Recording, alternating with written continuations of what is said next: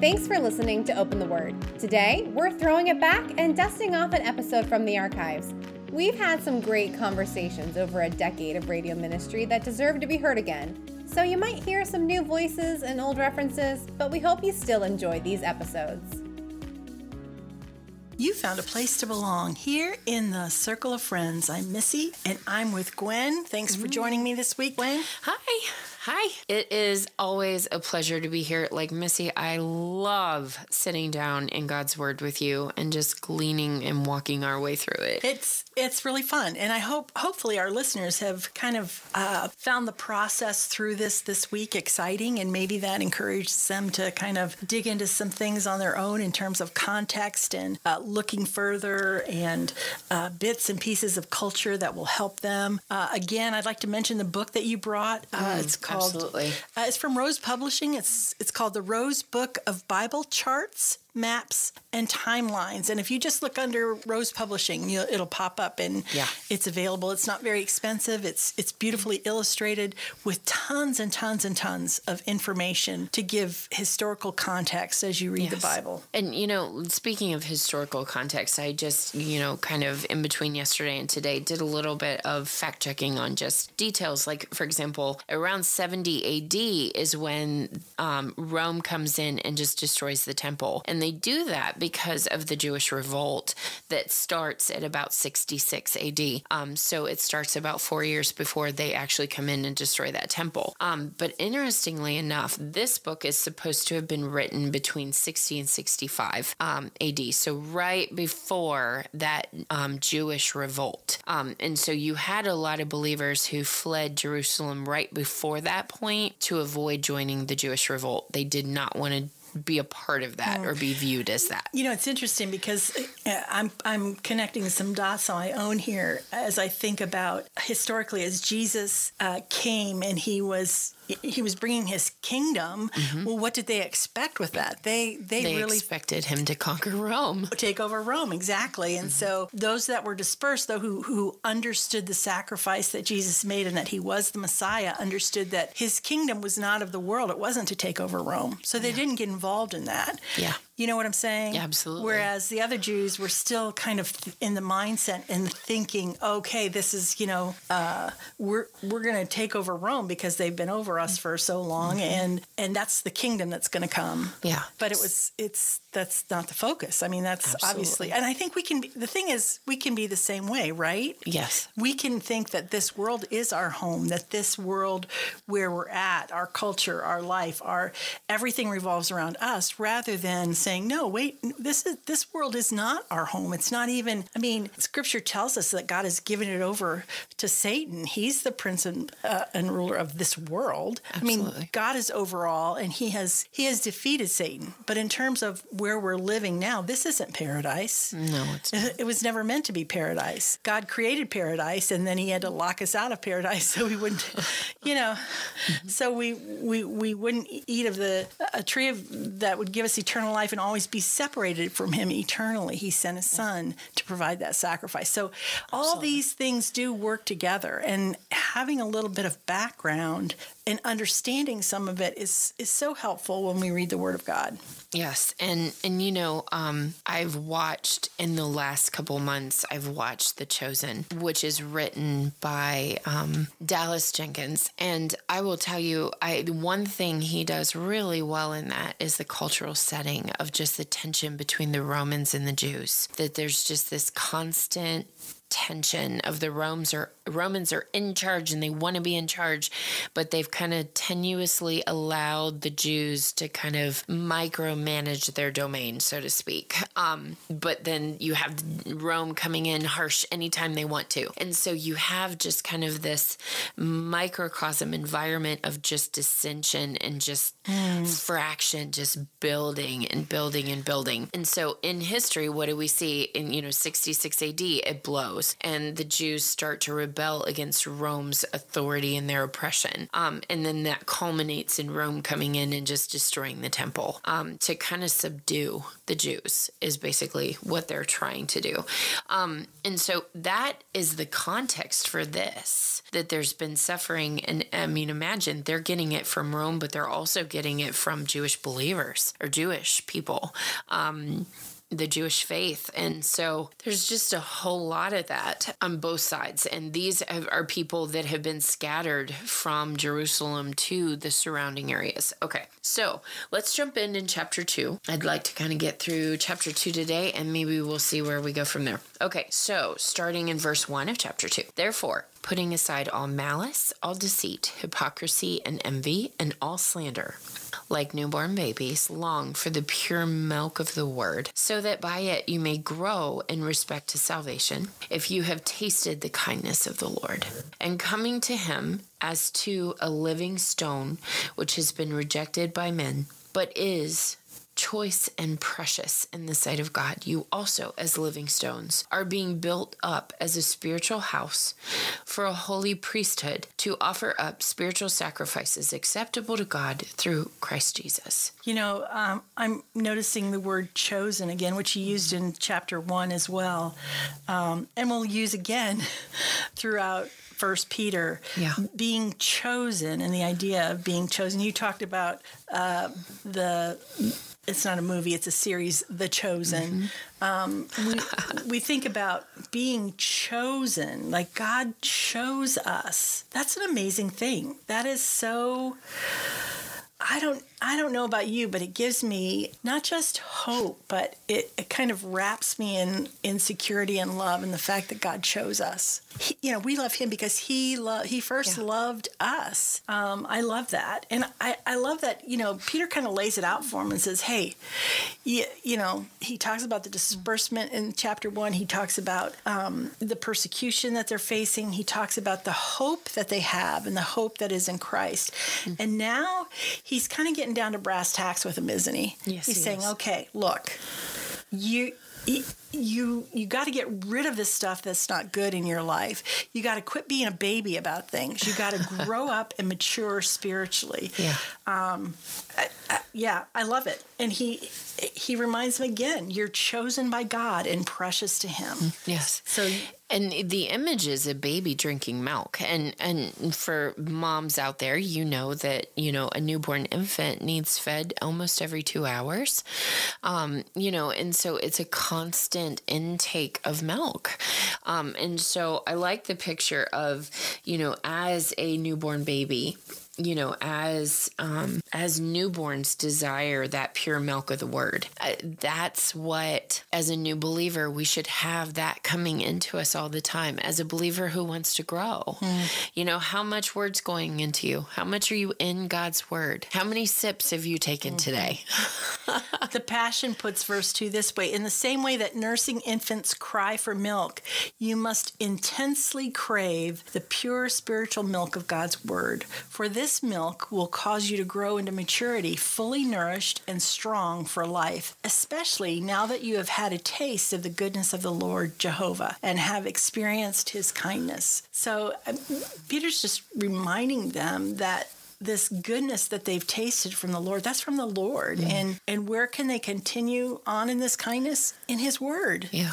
And you know, you have to just wonder, we don't know this for sure, but Peter is the one apostle who we know for sure was married. And so you have to wonder if he didn't have a little one at home. You know, this is funny. I've never seen this before. My daughter sent me a, a little video of her, uh, of our youngest granddaughter, and she's, she carries around a pillow and takes it to her mama when she wants to nurse. And it is the sweetest thing ever. Like, you know, it's just like because my daughter uses a pillow, you know, to, mm-hmm. to give support to her as she's holding the baby. And the baby just drags this pillow up to her mama and just like she's just so sweet and so begging, so longing for uh, the closeness and all of that that brings. And I, so when I was uh, reading the scripture, I'm thinking, oh, let's take my little pillow and go to God and mm-hmm. ask for Him to reveal Himself in His Word because you're longing for that. Absolutely. And what that represents in terms of the closeness, the intimacy, and and the the necessary nourishment for our souls and for yeah. our being. Um, and we have to want it, right? I mean, we have to desire it. it. God, God is there. He's given us His Word, but unless we open it up and read it, you know, that's our part. He's provided what we need. We need to make the choice to to take nourishment from it. Yeah. Um, I'm anxious to kind of, or I'm curious, I guess is a better word, of to see what the Passion says about five through seven.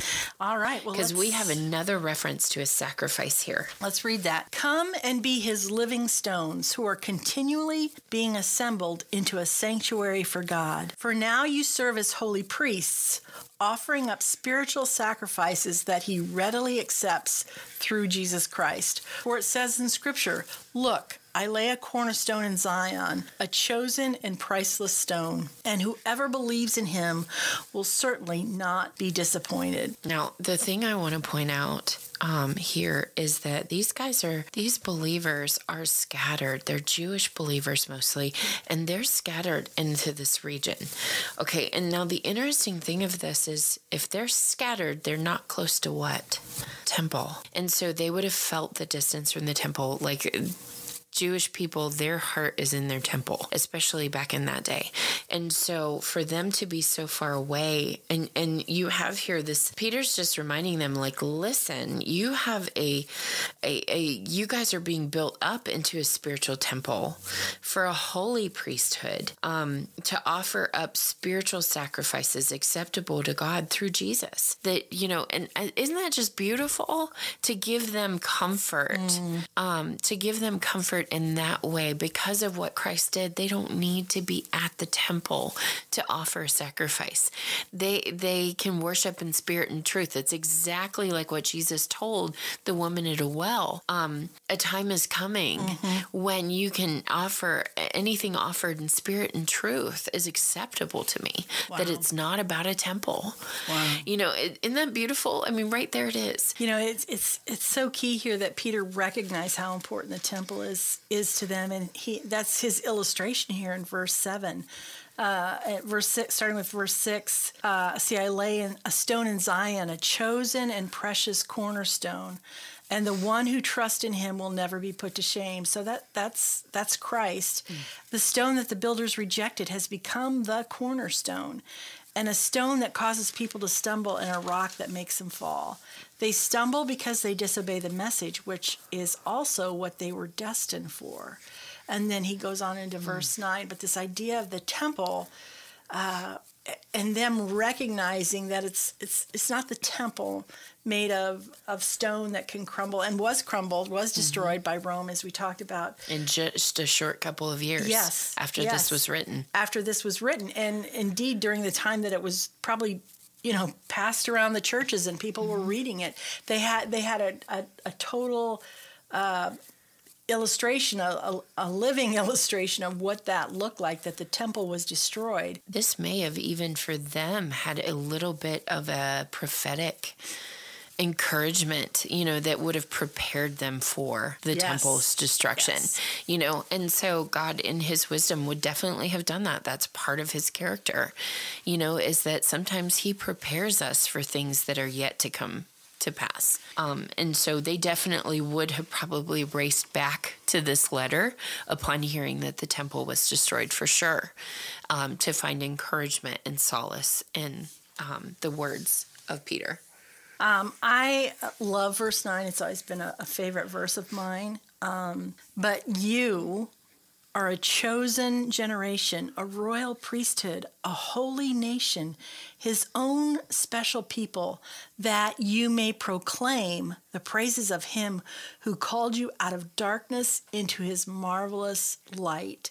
Verse 10 goes on, who once were not a people, but are now the people of God, who had not obtained mercy, but now have obtained mercy.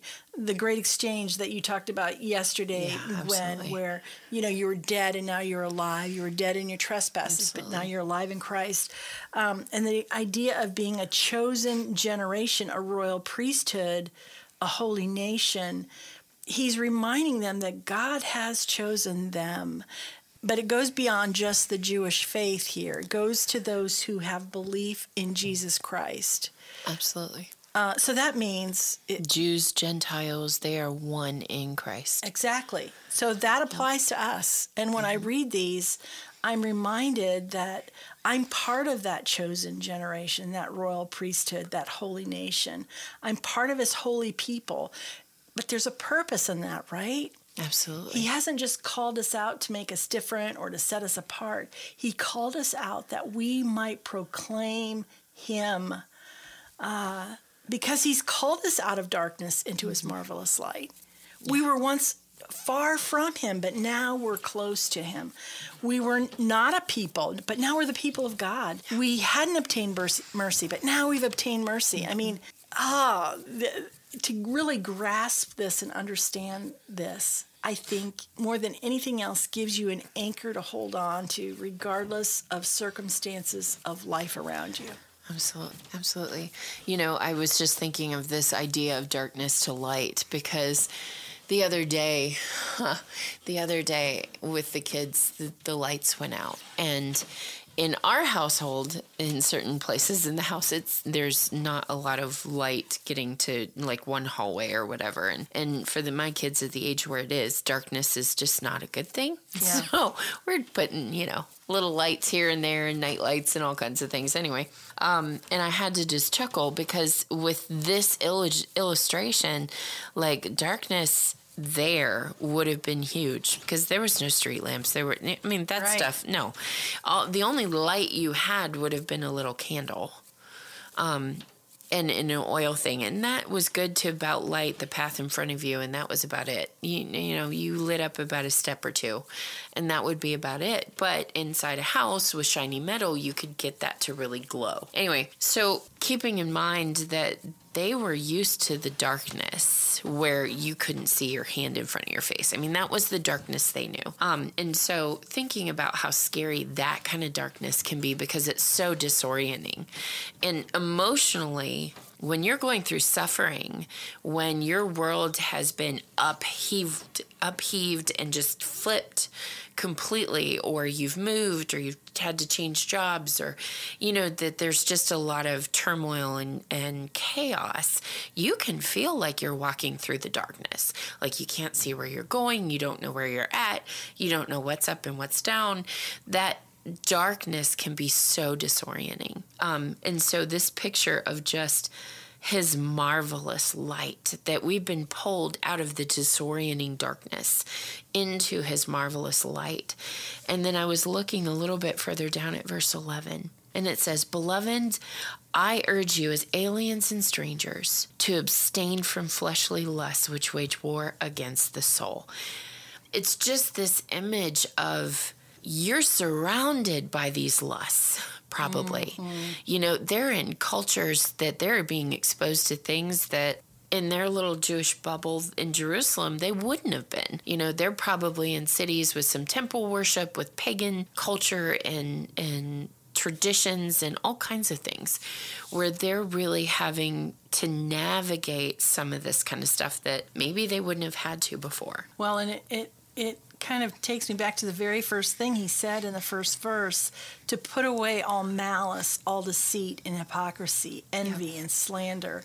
Uh, so obviously, Peter mm-hmm. himself has heard some kind of things of he's heard of them and some of the things that are happening there and what's going on and yes. so so he's advising them and so when we come to verse 12 yep uh, we see in detail some of right. the stuff they're facing. Right, exactly. It exactly. says, Keep your behavior excellent among the Gentiles, so that in the thing. Um, so that in the thing in which they slander you as evildoers, they may, because of your good deeds, as they see them or observe them, glorify God in the day of visitation. Mm. So, in other words, the whole point of this is so that eventually they can come to understand salvation and glorify God in that day. Wow. And I think this verse 12, 1 Peter chapter 2, verse 12, speaks to us today. Mm-hmm, absolutely. Keep our conduct among the world and the culture that we live in honorable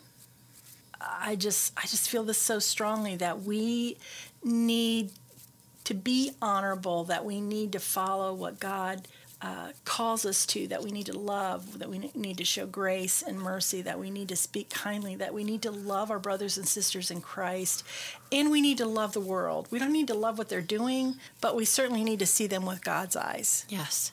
And and what fellowship hath light with darkness? Mm-hmm. That verse comes to mind. It's just kind of this idea that we should not be trying to look like the world fit into the world around us yeah and this book of first peter definitely carries that that we're different we have a new and living hope we should not be acculturalizing or being absorbed into mm. the culture oh. we shouldn't be losing our sense of who we are to get along with culture. Oh, this is such a powerful and important message, and I, it's a soapbox I could stand on day after day after day, and a reminder that if listen, listeners, if you look like the world, you're doing something wrong. Let's yeah. let's just admit that. If we as a body of believers, if we as Christians. Uh, in you know in the North American culture, if we look like the rest of the world, we we've got this Something's wrong. off. Way off. Something's off. Way off. And we need to get this right. We are countercultural to yeah. the world. And that means love and grace. That doesn't mean uh, acceptance and blending in right and, or or even every, anything goes the, the, even the further end of it condemnation and judgment and so right. on and so forth we need to live our life obedient to the word of god yeah. full of his grace and mercy and truth and understanding that it's by our by living out what he's called us to that we can show by example and then what you know mm-hmm. what kind of words are you using you know are you because if, if you're not living it out if you're saying if you're saying one thing and doing another that's hypocrisy mm-hmm. and hypocrites are not enamored by anybody yeah. everybody can see that and they don't want anything to do with it well, and and let's let's talk about our context now versus what they were doing in their culture. They didn't in the midst of their culture, they didn't go around to a pagan person and start attacking how they were living their life and, and the sin in their life and that kind of thing. That wasn't the first thing they did. The first thing they lived was an example in front of them of love, of kindness, of gentleness, of not retaliating, of mm. not slandering back, of, you know, just they lived a life different so that they earned the right to talk about the hope that was within them. That's very different than mm. our context. And I want to talk more about that, but I think we're probably at the end of today. I think that's a good so subject for tomorrow. I for think sure. I'm going to open that one up when we get back tomorrow. Um, listeners, I hope that you spend some time this evening and just devouring God's word. Sit here, ask God what this looks like for you and what you need to do with what you've heard today. Um, as always, it is a pleasure and a privilege to open God's word with you here at the table. You've found a place to belong here in the circle of friends.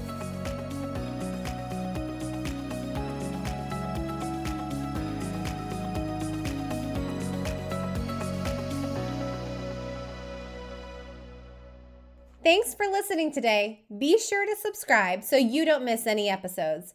We'd love to hear from you, so find us on Facebook and Instagram at Open the Word Podcast or send us an email to openthewordpodcast at gmail.com. Is it time for you to plan a day trip with your peeps? Come and stay a while at Shia Market in Berlin. There is something for everyone, no matter what your taste or style may be. Visit the Village Gift Barn for your custom floral arrangements and timeless accessories for your home. Stroll upstairs to Shia Style Boutique for your perfect outfit. Everything from accessories to shoes. Be inspired at country gatherings with decor from modern farmhouse to transitional design. Then meander through the gardens for a large selection of houseplants. And last but not least, order your perfect cup of brew at the Buggy Brew Coffee Company. End your day by gathering to relax in our courtyard. You will leave feeling connected and refreshed. Step back in time with a stay at one of the oldest buildings in historic Berlin, Ohio, the Worthman House. This charming building has a rich history with origins dating back to as early as the mid 1800s. The newly restored two bedroom, one bathroom suite has hardwood floors and gorgeous chestnut trim throughout. It is also outfitted with locally made Amish furniture. It can sleep six and offers a beautiful panoramic view of Berlin's Main Street. Its location in the heart of Berlin is an ideal spot for walking to various restaurants and shops. Book your stay at the Worthman House through VRBO.